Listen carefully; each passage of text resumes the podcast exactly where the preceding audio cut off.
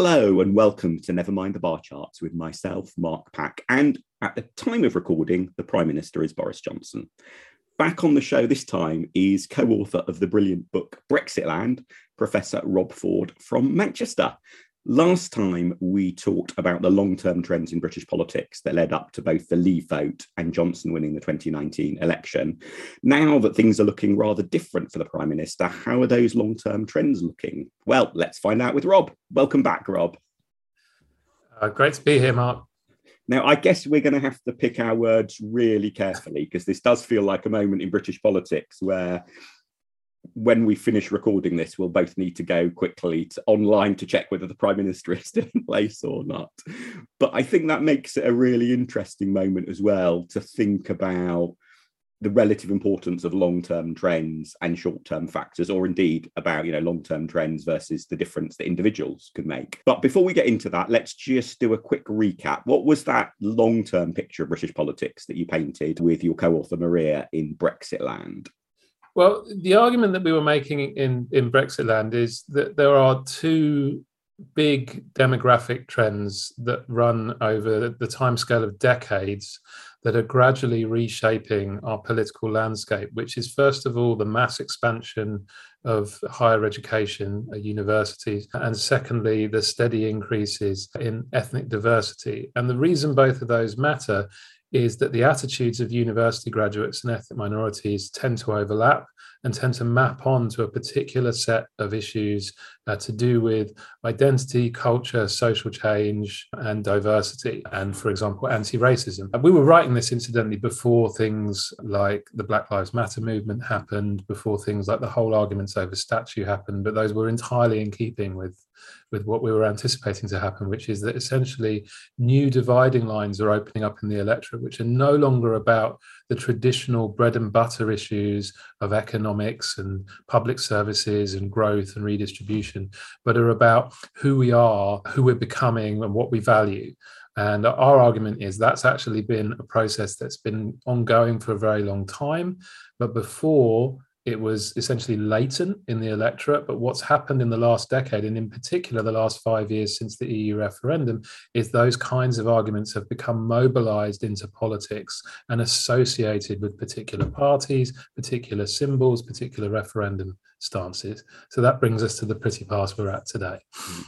I guess one other element of those longer term trends that when we dug into when when you were on the podcast before, and I'll include a link to that in the show notes, but it's worth I think maybe touching on again, is that that rise in the proportion of university graduates, more ethnically diverse population, essentially making Britain in a small L way more liberal over the decades feels like it's ra- a, a long-term trend that's rather at odds with the experience of elections and voting in the last few years. Yeah, the referendum in 2016 voted Leave, not Remain. The 2019 general election was won by, you know, Boris Johnson. So, what's the? How do you reconcile that apparent sort of defeat for liberalism in the face of long-term trends that should be benefiting liberalism?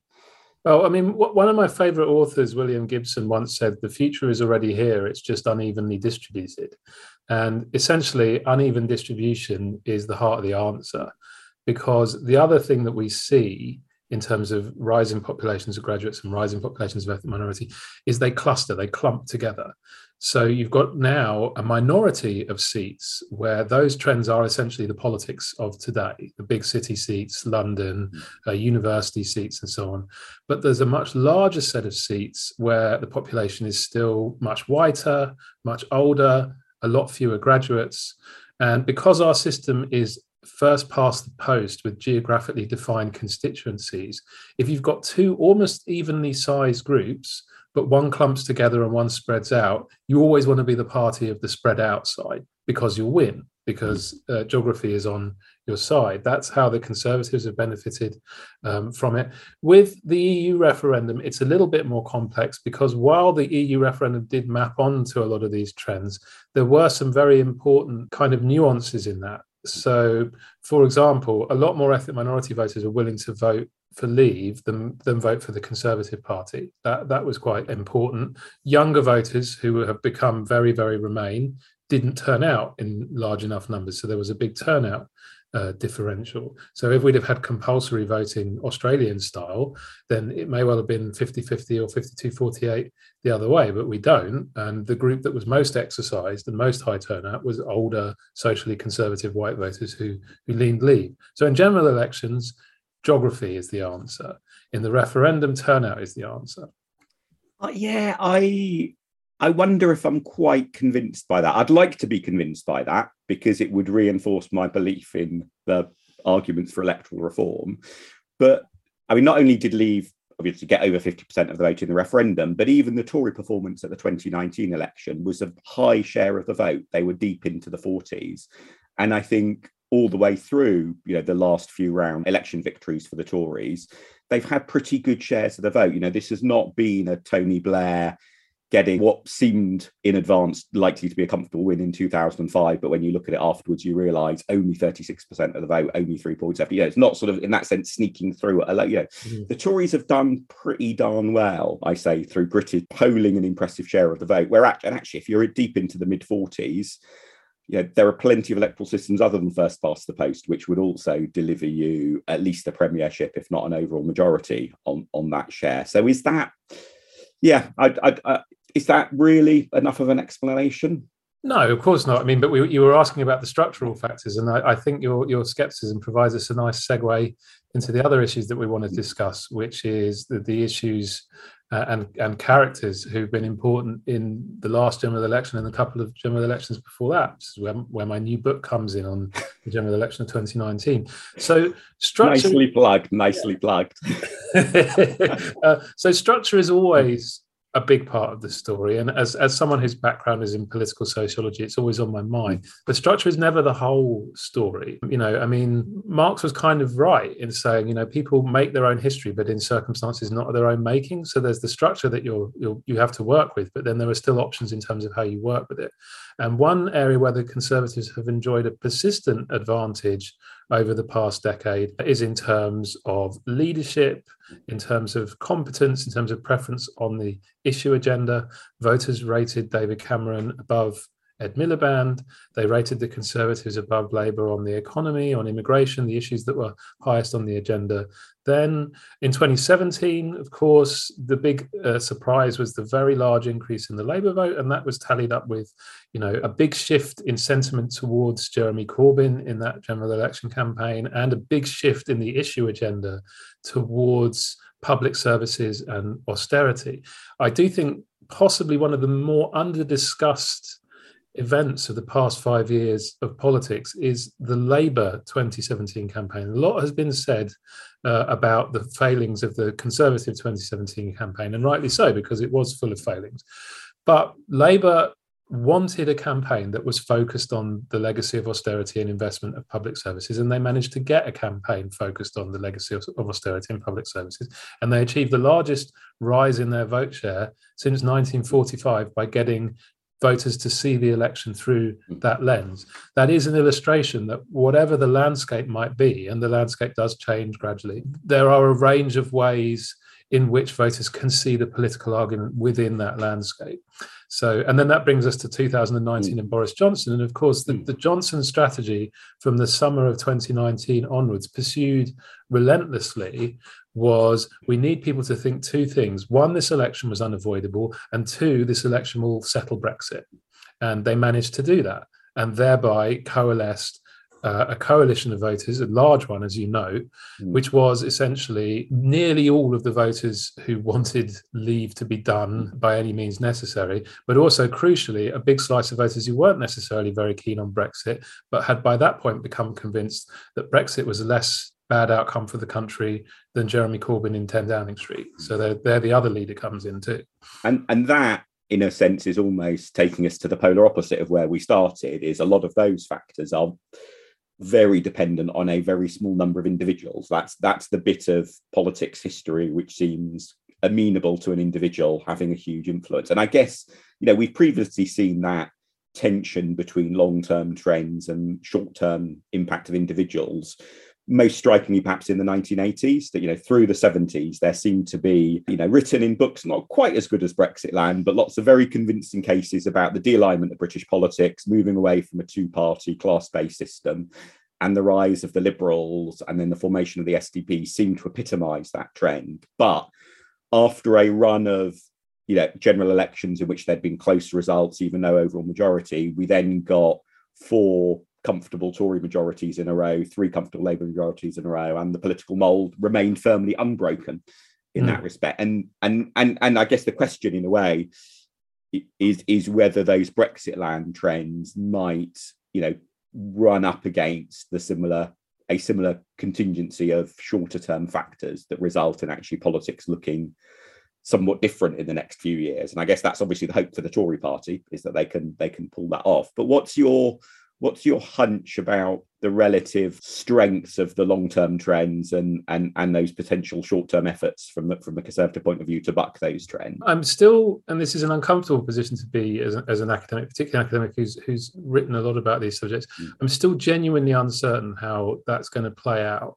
because i think one of the really interesting things about the 2016 referendums the referendum sort of legacy is it's one of the great natural experiments in modern electoral politics because what was introduced into the wild so to speak were two new and very powerful political identities leavers and remainers. I mean those terms have been with us ever since and most voters have you know will will name a side unprompted in terms of those two tribes. They have an intuitive understanding of what those terms mean and what sort of people are associated with them.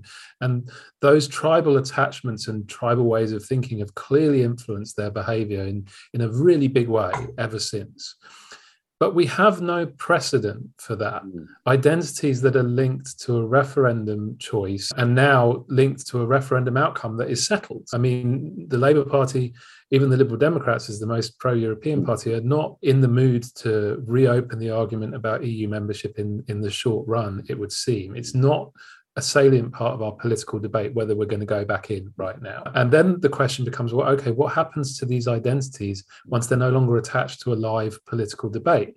Do they persist because people see them as a sort of shortcut for understanding political conflict?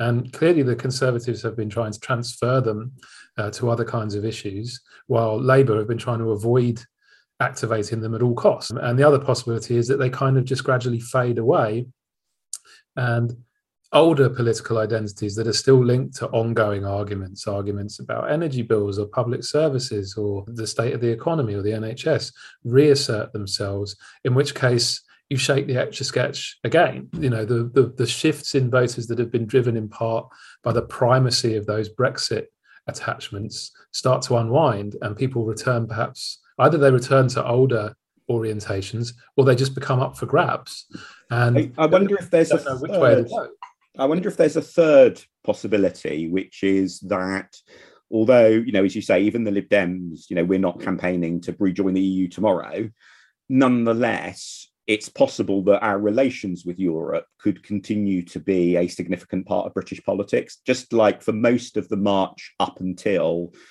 Leave's victory in the referendum, Eurosceptics were not directly campaigning for Britain to leave the EU as soon as possible. They were campaigning against other elements of the EU and disengagement in different ways or against new treaties. But you know, Euroscepticism definitely was a, a, noticeable part of British politics, not as big a part as the Leave Remain identities, but it was certainly a noticeable part pre 2016.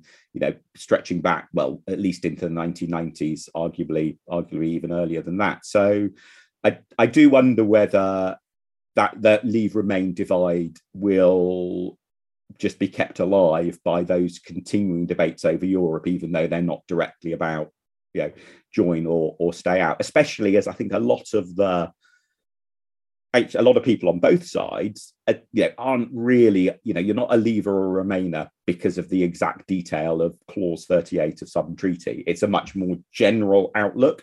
And that general outlook you know, it applies therefore to debates over things short of leave, leaving or uh, sorry, rejoining or staying out. Yeah, I think that's a very fair point. And I think an, a, another way of thinking about it is in terms of parties' reputations. Mm. So I think David Cameron's intuition with regards to Europe and saying, let's stop banging on about Europe and so on was, well, voters know that if they don't like close relations with the EU, we're the party you vote for. You don't need to keep telling them that. They know it. It's part of our reputation, it's part of our legacy. Similarly, it's not really necessary for Lib Dem leading figures to go up every day flying the big blue flag of Europe because people know that they're a pro European party.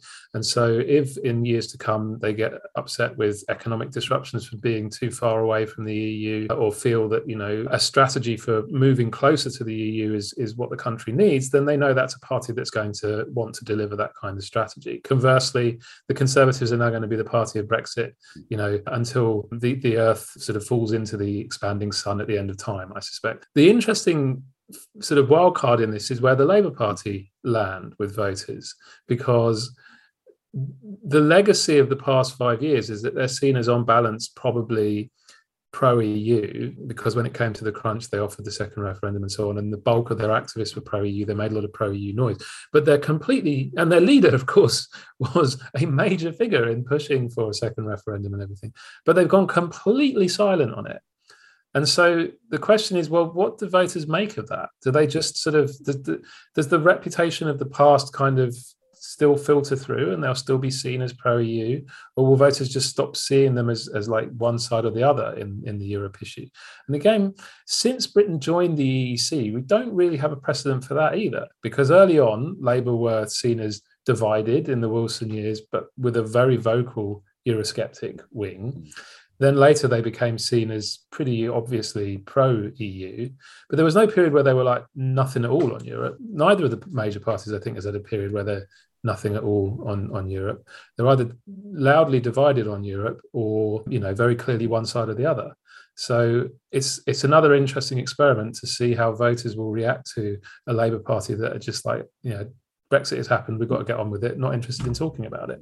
And I think that in part is because Labour I think rightly so, you know, looking at the sort of voters it needs to win back in the red wall, however one defines that, that you know, there is the obvious electoral path for them is one that involves trying to appeal to both Leavers and Remainers at the same time. I think, yeah, there are other paths which are certainly in the short term a lot trickier, although one could argue that trying to straddle a divide might eventually, you know, be turn out to be impossible. But certainly, you know, if you want the sort of the the least troublesome looking path is to try to rebuild the coalition that they used to have of leavers and remainers in, in bits of northern England.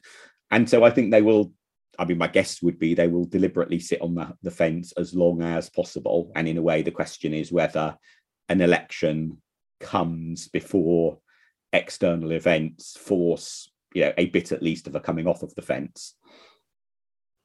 Yeah, I mean, the, the problem is we, we are still seeing arguments about the Northern Ireland Protocol. We've seen a lot of stories um, being pushed in the background by, by other dramas, but but rumbling away there about frictions at ports and you know empty shells and stuff and it will be difficult for Labour not to take a position on those things forever. You know that that that was in a different way that the the Corbyn Labour sort of stance was to try and straddle the divide, and and it worked for a while until it didn't because it started to really hit their credibility with voters.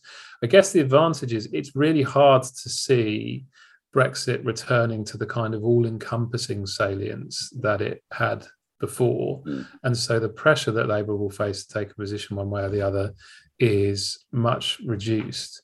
And you know, I, they will probably. My, my guess is that they will probably try and fob voters off mm with exactly the kind of vapid slogan that we've seen from the incumbent prime minister. You know, something like "Make Brexit work," "Make Brexit better," a hmm. better deal for Britain, or whatever it might be. That has basically zero content, but says yes, we still want Brexit, but we want a better one. You know, because that they feel will offer something to both sides of the divide, and they'll probably feel that Remain voters are not sufficiently exercised about this issue to risk a further term of Conservative government by not backing Labour. We're going to have a Labour shadow cabinet member at some point who talks about the need for hard-working Brexit for hard-working families, aren't we?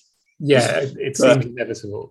we've we've talked a lot about the uncertainties of what might happen. You know, I, I, don't know if you're already beginning to think, you know, have half a mind on what you might write about the next general election, but you know, it, has is there anything that in the first half of the parliament that we've seen so far that has struck you as likely to be particularly important in the story of how the next election plays out? Because I think we've had, obviously, in terms of public policy and people's lives, you know, hugely, you know, hugely dramatic and traumatic event in terms of coronavirus. Although that's had rather less of an impact in many ways on on politics than you, you might expect. It doesn't seem to have produced a massive change in wider values and the government now at least is very much and the prime minister very much back to the levels of popularity that you might expect of a party that's been in power for quite a while and in the sort of midterm of a parliament and so on. So yeah is there anything where that so far that you think is oh that's looking like that might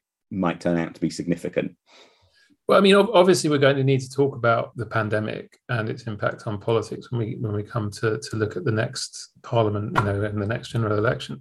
But like you say, the, the interesting thing is, you know, if we if we'd have been discussing this in say the summer of 2020, we would have been imagining that this would have been a huge, potentially realigning issue for this parliament. You know, that the the issue of the state of the NHS, protecting citizens, that these things were going to be very important, that, that maybe the pandemic would politicize people on new lines or it would reinforce old lines.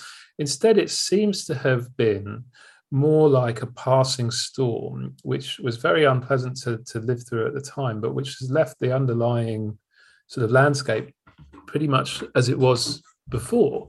So there, there was a big spike in support for the government when it began. There was another one when the vaccines were rolled out that I think created some rather unrealistic expectations on the conservative side about how popular they were and how well things were going.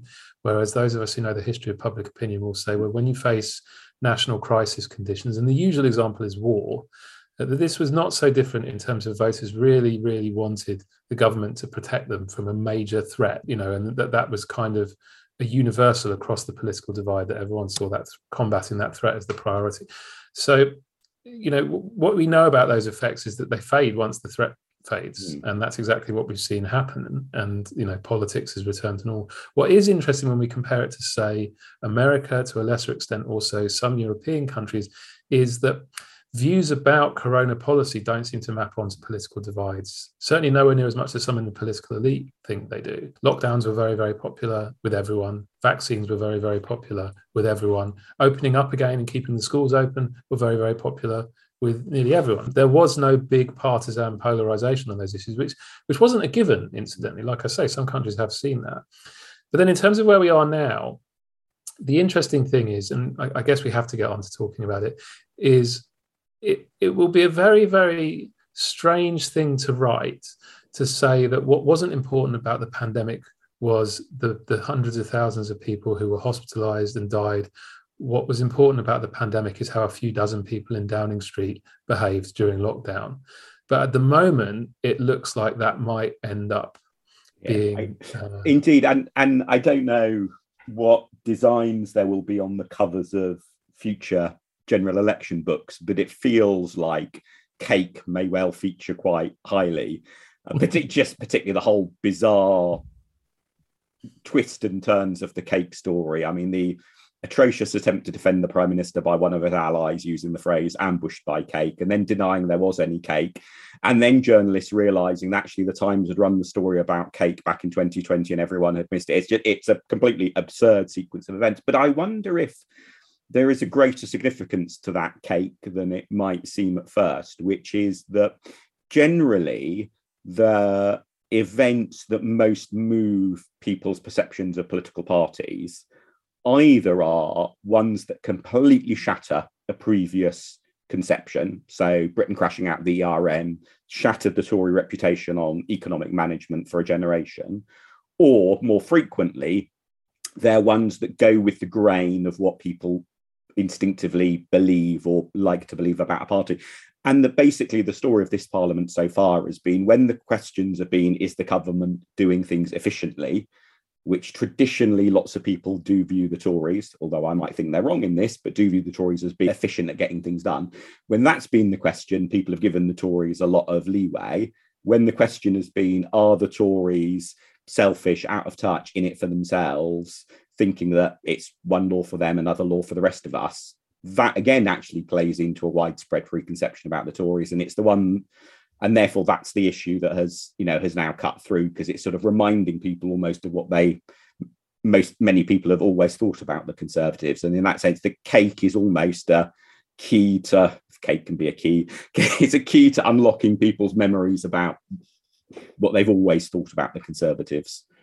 Yeah, I mean, I, I think that's that, that's a very plausible account of things, and in, in that way, the recent you know party gate scandals, cake scandals, and so on, have something in common with the dementia tax and the fox hunting issue in the 2016 mm. campaign, in that both of those touched a nerve with voters in terms of these are things that they distrusted and disliked about the Conservatives, and it was a kind of mask slipping type phenomenon.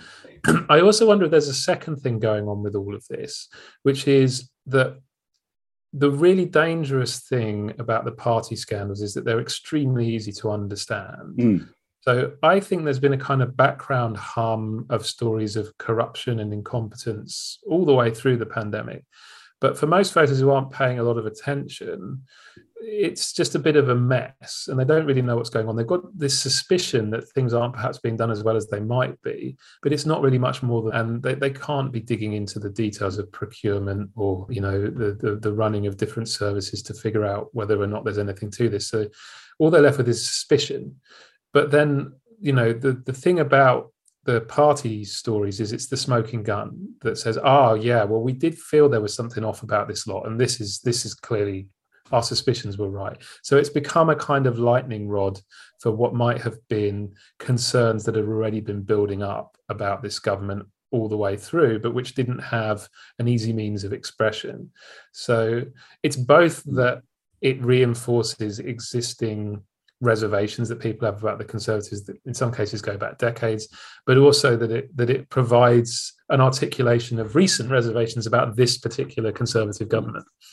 Yeah and on that basis therefore how grim is the political outlook for the conservatives? Because i guess there are three sort of camps in the conservative party at the moment. There are those who think they should stick with boris johnson because he's a great vote winner there are those who think they should dump Boris Johnson and then everything will be all right because they'll get a new leader, etc. And then obviously there are the pessimists who are worried about you know the longer term damage to the Tory party and is even changing a leader going to be sufficient? Which which of those three do you think is most likely to be closer to having it right? Well, I mean, I wanted to get a bit of historical perspective on this, Mark. So I, I spent a little bit of yesterday morning digging through the Ipsos Mori archive because they just released their latest leader approval mm. figures to, to, to find out how low previous leaders had fallen in the past and you know whether or not they'd gone on to recover and so on and johnson's rating right now in, in the just published mori poll his net rating on approval is minus 46 which is the sixth lowest rating recorded by a leader of either of the largest parties in the whole 45 years of the Mori poll. And the other ones are Corbyn in September 2019, John Major after ERM in August 94, Margaret Thatcher at the height of the poll tax crisis, Michael Foot at the height of the SDP crisis, and Gordon Brown at the height of the global financial crisis. So all all people who went on to lose because that Mrs Thatcher rating would have been after their last yeah, win, yeah. They were either ousted or they lost. Yeah. The, the ones who stuck around till the next general election all lost heavily all of them, and the one who didn't was was Thatcher. And what I find very uh, puzzling is that apparently Johnson's aides are circulating a headline from the Daily Express. Mm. Thatcher was ousted, saying, "What have they done?" And it feels like they've got that story exactly backwards. Margaret Thatcher was immensely unpopular. Mm. The Conservatives ousted her and replaced her with someone whose whose net rating never sank into negative territory through to election day, and they won another term in office.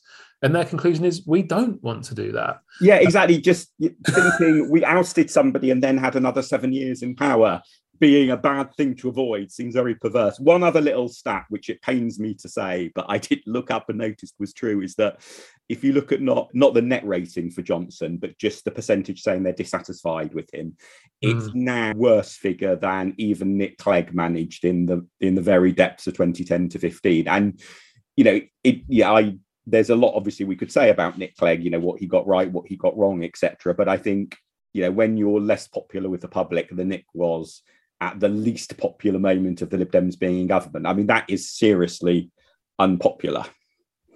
Yeah, and and there are a few. I mean, I've tried hard to play devil's advocate on this and say, well, you know, what's the case for Johnson bouncing back? And it's just quite difficult because and that, that's a point in terms of the absolute figures that the net rating doesn't capture is that in cases where leaders have bounced back in particular you see it sometimes with, with opposition leaders who hit a low ebb and then they come back. Corbyn in mm. 2017 for example although i'm not sure conservative aides want to go around saying johnson's not finished yet look at jeremy corbyn in 2017 just about every other bizarre argument used yeah, so, yeah. So maybe we shouldn't rule that one out. Exactly i suppose it's, it's no it's no more bizarre than an invisible cake defense. Yeah but but in some of those cases there were a large there was a large chunk of voters who hadn't made their minds up about somebody, often in particular because they're in the opposition, so they're not in the spotlight. What you can see with Johnson's ratings right now, and much like Thatcher's in the spring of 1990, everyone has made their mind up. You know, people are there's very few don't knows in that, and there's very few soft opinions in that. People have very firm opinions about what's happened. It's really hard to see what would change that going forward even if even if we imagine that Boris Johnson was the kind of person who, who had the, the necessary self-discipline to completely reinvent himself and avoid any further controversy, and there is nothing in his career to date to suggest that he is, it's it's going to be really hard to, for voters to reverse that kind of opinion. I mean, Brown clawed some ground in the final year of that parliament, having hit that low ebb. People gave him some credit for some elements of the economic management. He still got an absolute pasting in the election uh, because people had made their minds up by that point. They were unhappy about what, what had happened and that they weren't going. You know, voters aren't generous.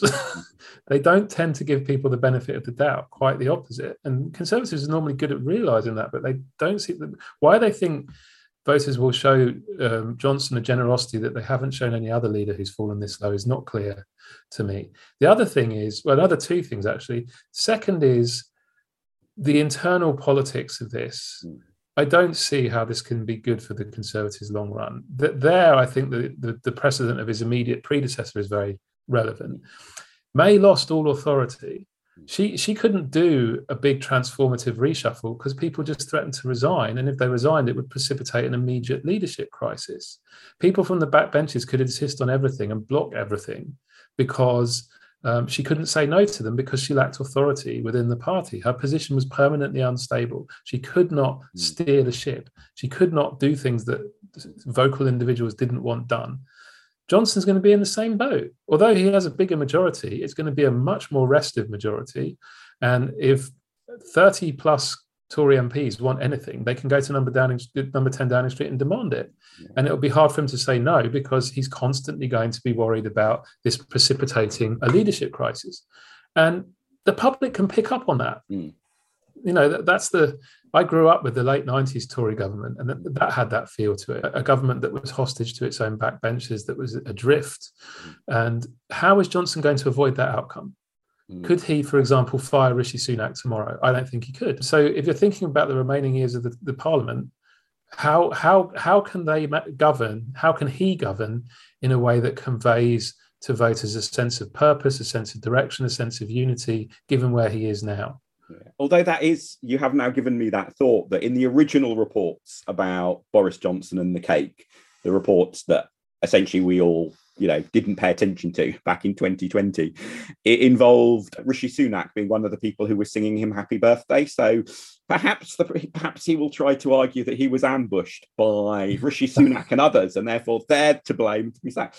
But I guess the problem as well is, and I don't know how much this will cut through to the public, but there's a risk it might do, is that it's hard to see how the net outcome of the Sue Gray report and the police isn't in some way some members of staff either being disciplined or having to you know lose their jobs. And therefore the risk is as you say that he's so politically weak that there are no politicians who can carry the can. And that would just be a really awful look that you've got a political scandal and the outcome is you dump on some staff. And i think hmm. that might be the sort of thing that you know, normally you wouldn't expect the public to really notice the detail of a prime minister sacking a member of staff or whatever. But it might on this occasion be because it would just add to that picture of both Boris Johnson not being in control, but also he'll just everyone who comes into contact with him seems to end up getting their careers really badly burned. He's got a yeah. sort of reverse Midas touch. And also, what people want to see is accountability. I mean, I think most of the public have made their, their minds up about what happened. There's there's a loyalist section of the public that are like, it's exaggerated, it's unimportant, doesn't matter. And then there's a much larger section of the public that are like, the rules were broken and someone needs to carry the can for that. There needs to be responsibility taken and accountability. And if what they see is a few junior min- minions slapped on the wrist or kicked out of the office, then the risk is, and you know, this was one of the most lasting sources of public anger in the financial crisis was nobody who messed everything up for us ever got held to account for it. And there's a risk that that narrative then gets going in the second half of the parliament that not only do they break the rules they set for the rest of us, but nobody ever gets, nobody ever takes responsibility for it. Mm. And again, that has a very mid 1990s feel to it or expenses scandal feel to it and will be a very dangerous situation, I think, for the government because even as the details fade, fade from memory, that kind of mud hmm. of you people do what you want and never take responsibility will stick unless that you know there's the reason we have these stories from you know from history and theology of you know the, the scapegoat and the hmm. sacrificial lamb and all the rest of it sometimes people need that kind of catharsis to feel that an issue has been properly recognized and politically it's going to be very difficult for Johnson to find a sufficiently senior. I mean, you could argue that getting rid of Cummings helped him with the mm. first wave of this kind of story. People felt, well, you know, that's that's someone that we don't like, who we know who he is, uh, and he's gone because of this stuff. But who's who's going to be the full guy this time? I mean, do we end up with a situation where the only person who resigns over this is a woman who wasn't even at any of the parties, mm. which is where we are right now? Yeah, and who laughed a lot less about them than probably we are all laughing in in between the anger now as well. Uh, yeah, she's yeah. super awkward about it. Yeah. um, I, I, guess the one other element that Boris Johnson loyalists would be arguing around all of this is that Johnson has a particular magical vote winning ability that might yet therefore see him and and his party through this all. And the basic argument being that you know he he twice got elected for the mayor of London in a you know small L liberal, very frequently heavily Labour in the ballot box city. That he pulled off the 2019 election victory, winning seats in all sorts of unlikely places, and probably rightly can claim that that was much more about him than the individual candidates. And I mean, I've never been that persuaded about this idea that Boris Johnson is this really popular person, partly because prior to the 2019 election, you know, you looked at his leadership ratings and things like that, Ipsos Mori tracker, they were pretty poor. You know, he didn't have a great honeymoon. He was pretty unpopular to begin with. That said, clearly I've got my fingers burnt. You can go back and read at least one blog post of mine from the summer of 29 about Boris Johnson, which doesn't look very smart given the outcome of the 2019 election. So, what's your take on it about does he have some magical vote winning? Well, has he had some magical vote winning ability in the past? And if he has, is that something that is still there and therefore could still ride to the rescue for the Tories? Well, I mean, this this is a really interesting one to to unpack actually, because I mean, firstly, you're right. He's not a broadly popular politician. wasn't a broadly popular politician at the last election. He was less popular on every single day of the 2019 election campaign than Theresa May was on the equivalent day of the 2017 campaign, they obviously faced a much more unpopular opposition leader. He won't get that advantage next time. But all of that said, not broadly popular, but popular where it counts. So we we looked at this issue closely in, in the, the 2019 election book. And what we found is that views of Johnson were particularly influential with the leave voting Labour supporters who switched to the Conservatives in substantial numbers and obviously delivered a lot of seats. This is, of course, the great mythology of the Red Wall. I mean, those those voters weren't just in Red Wall seats; there were just more of them in Red Wall seats. But they're very, very important slice of the electorate, and Johnson c- counted with them. And the reason he seemed to count with them is partly Brexit, but also partly coming back to this argument about parties' reputations and voters' suspicions of parties, because he's not seen as a typical conservatives. He's seen as a man apart mm. from the party. He has he shares that quality with, for example, pre-Iraq War Tony Blair in that respect. Mm. But the interesting question then is whether or not this scandal will do to him what the Iraq War did in a different way to Tony Blair, which is that it becomes such an albatross around his neck that it kind of neutralizes that advantage.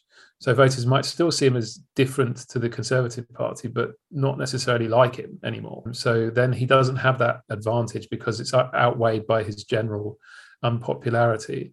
And the point I would make on that in closing is I would probably be more if I was a Conservative MP, I'd probably be more optimistic about Johnson's uh, the possibility of Johnson coming back than, than some of the other leaders we named who sunk this low. Foot, Thatcher after 11 years in, in office, Corbyn in 2019, Major after ERM, because he does have, it's a difficult to define quality, but all of the people I've spoken to who have been involved in campaigns about Johnson have pointed to it in different ways. He's just very hard to campaign against because you can't pin him down in the same way as a typical politician. And I noticed that actually in the last couple of Prime Minister's questions, which I watched all of, I thought, well, this is going to be great theatre. He's very good at, and in a way, it's turning his greatest weakness into his greatest strength. The same thing that leads him to be very poor at taking responsibility and being honest and so on also means he's tremendously good at finding ways to reframe the thing so that it doesn't make him look as bad. So you know, last week at PMQs, I think he was saying, "Oh well, they they're they're saying I should resign because the thing they fear most is me being prime minister." And I thought, well, that's an extraordinary statement of chutzpah, given where you are right now. And I can't imagine someone like Major in '94 trying that. But it worked tremendously well with his own benches, helped him win the half hour from the perspective of his mm. of his own benches and neutralise the attacks from Labour. And this is the kind of thing he does a lot in campaign mode. It's very hard to run against. The, it's Cummings has talked about how there's two Johnsons. There's lazy Johnson, trolley Johnson, and self-aware Johnson. And self-aware Johnson is a formidable campaigner, but it seems he doesn't have the discipline or capacity to keep self-aware Johnson switched on for long periods of time. Yeah. I'm often yeah. reminded of a clip from, I think it was BBC Regional News, might have been ITV, in which case apologies to ITV, but I think it was BBC Regional News when he was Mayor of London and there was some sort of mini scandal story that they were trying to get an interview with him from and a response from him and he had been refusing them and in the end the journalist and the camera crew essentially doorstepped him but in a corridor in the sort of city hall building and he just walked past them singing la la la i'm not listening la la la i'm not listening and i thought that's the is in a sense is him in the, the mm. essence of boris johnson that if you either like him or are willing to give him the doubt the response to that is amusement if you're angry with him the response to that is you know it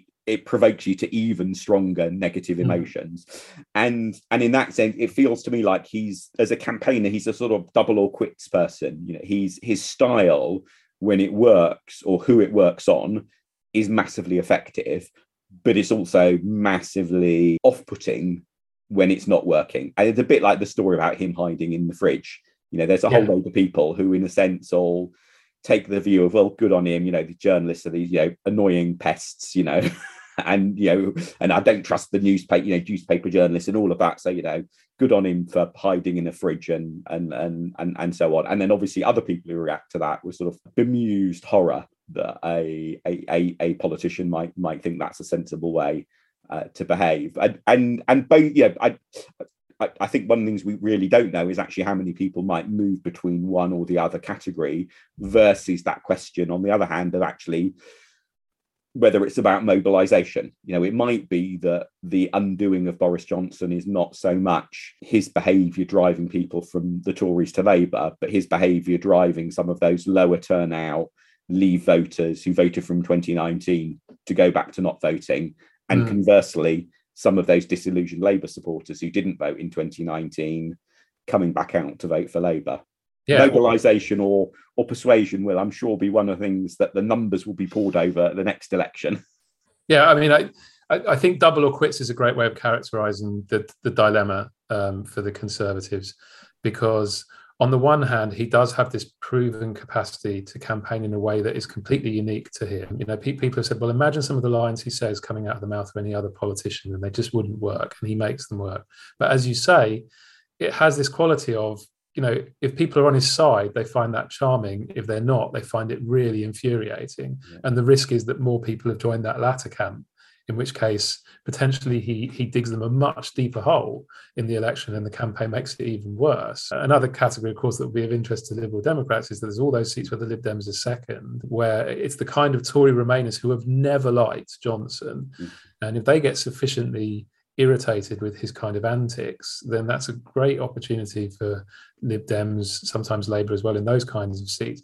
So there's that. But then on the other side of the ledger, there is the fact that if you look at the potential alternatives to Johnson, there is and you know people are you never know how people will be in in the highest office till they're in it so maybe one of them may rise to this but there's no one who has that obvious quality of being seen as something apart from the Conservative Party in the way that Johnson has. I mean, to be honest, politicians of that kind don't come along hmm. very often in any party. So it's not a surprise that we can't see one, and it's not necessarily a, a, negative reflection on, on their qualities. It's just that this kind of thing is a rare, rare thing indeed. And so it will, I think, give a lot of them pause because they know they're losing something that's a kind of unique resource, albeit a high risk resource.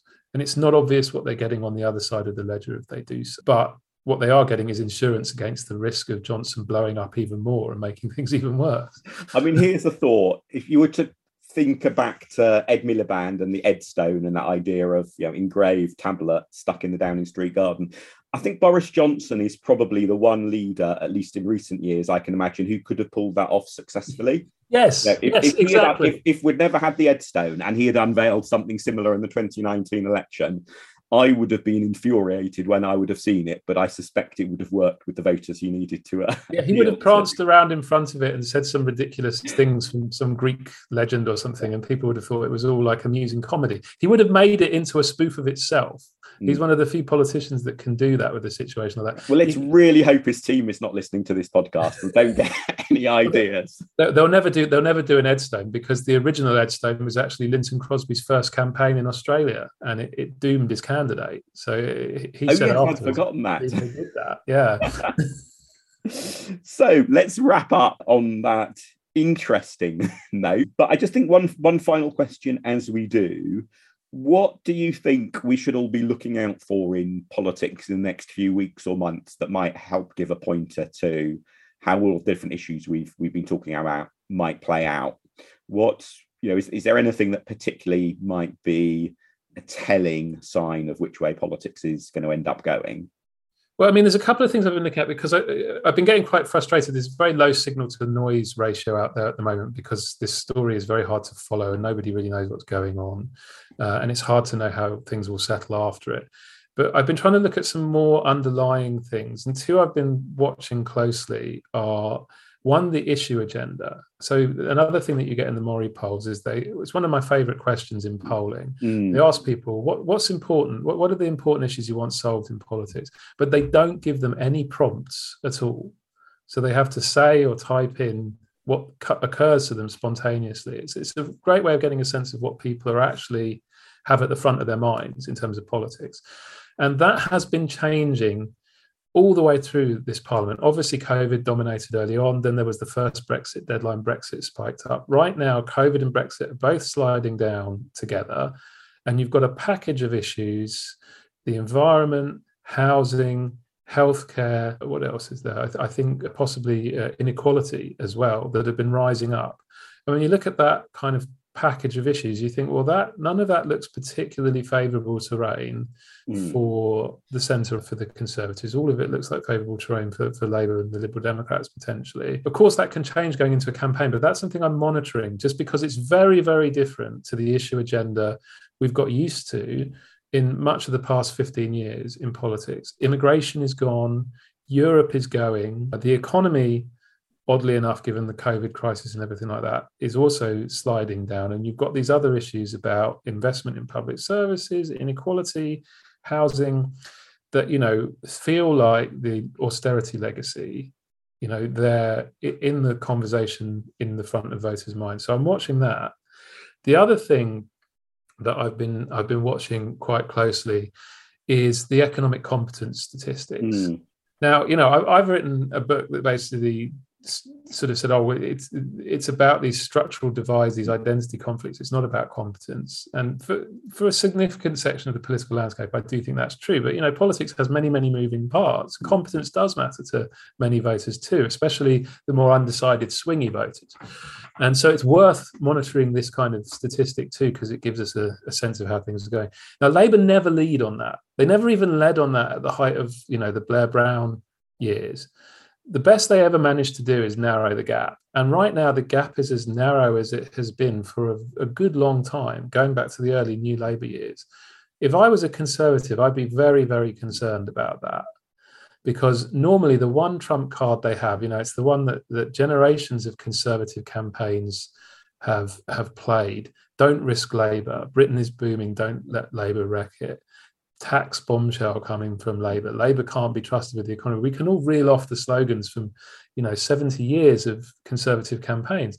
If that's no longer going to be a strong card in their deck, it's a big problem for them. And so the fact that that number has been drifting against them quietly whilst all of this has been going on, I think is something to pay some attention to going forward. And particularly as we're not in the middle of, say, a really sharp downturn in the economy, it feels exactly. like whatever's driving that is is likely to be a longer term factor, maybe a medium term rather than long term factor, but is it isn't just about oh, you know, tough couple of quarters for the economy, it'll all come right next month. Exactly, exactly. In a sense, it would be better for them if it was crisis driven because there would be the chance to to recover from it. But it seems to be more global than that and reputational. It seems to be people just drifting against them, you know, in a kind of broad sense, you know, and maybe it's linked to that kind of inchoate sense of corruption and incompetence or something like that. Whatever the, the sources of it, and I imagine if you're a conservative strategist or pollster, you'll be trying to dig into the sources of it. It's it's a deeply worrying thing for the Conservatives because I mean it would be equivalent to the Labour, Labour Party losing their advantage on the NHS it'd be like, well, we're going into this campaign without our strongest card to play. So the fact that that number has been declining for them is something I've noticed, and I'm going to be I'm going to be watching as we get towards the the May locals. And one way people, of course, can watch you watching that trend is by following you on Twitter. So thank you hugely. That's been really interesting, Rob. And people can track how those trends develop through Rob's eyes by following on Twitter at Rob Ford Mancs, as in short for Manchester. I'm, of course, on Twitter at Mark Pack, and this podcast is uh, at Bar Chart Podcast. Do look out in the show notes for follow up links uh, to what we've discussed, including I'll put some links through to that Ipsos Mori data that we've mentioned, and Rob and his co author Maria's previous appearances on this podcast, where we talked about the book Brexitland in much more detail. So thank you hugely for your time, Rob. Thank you, everyone, for listening. And if you did enjoy listening, please do tell others about this podcast and give it a rating or review in your favorite podcast app. See you next time.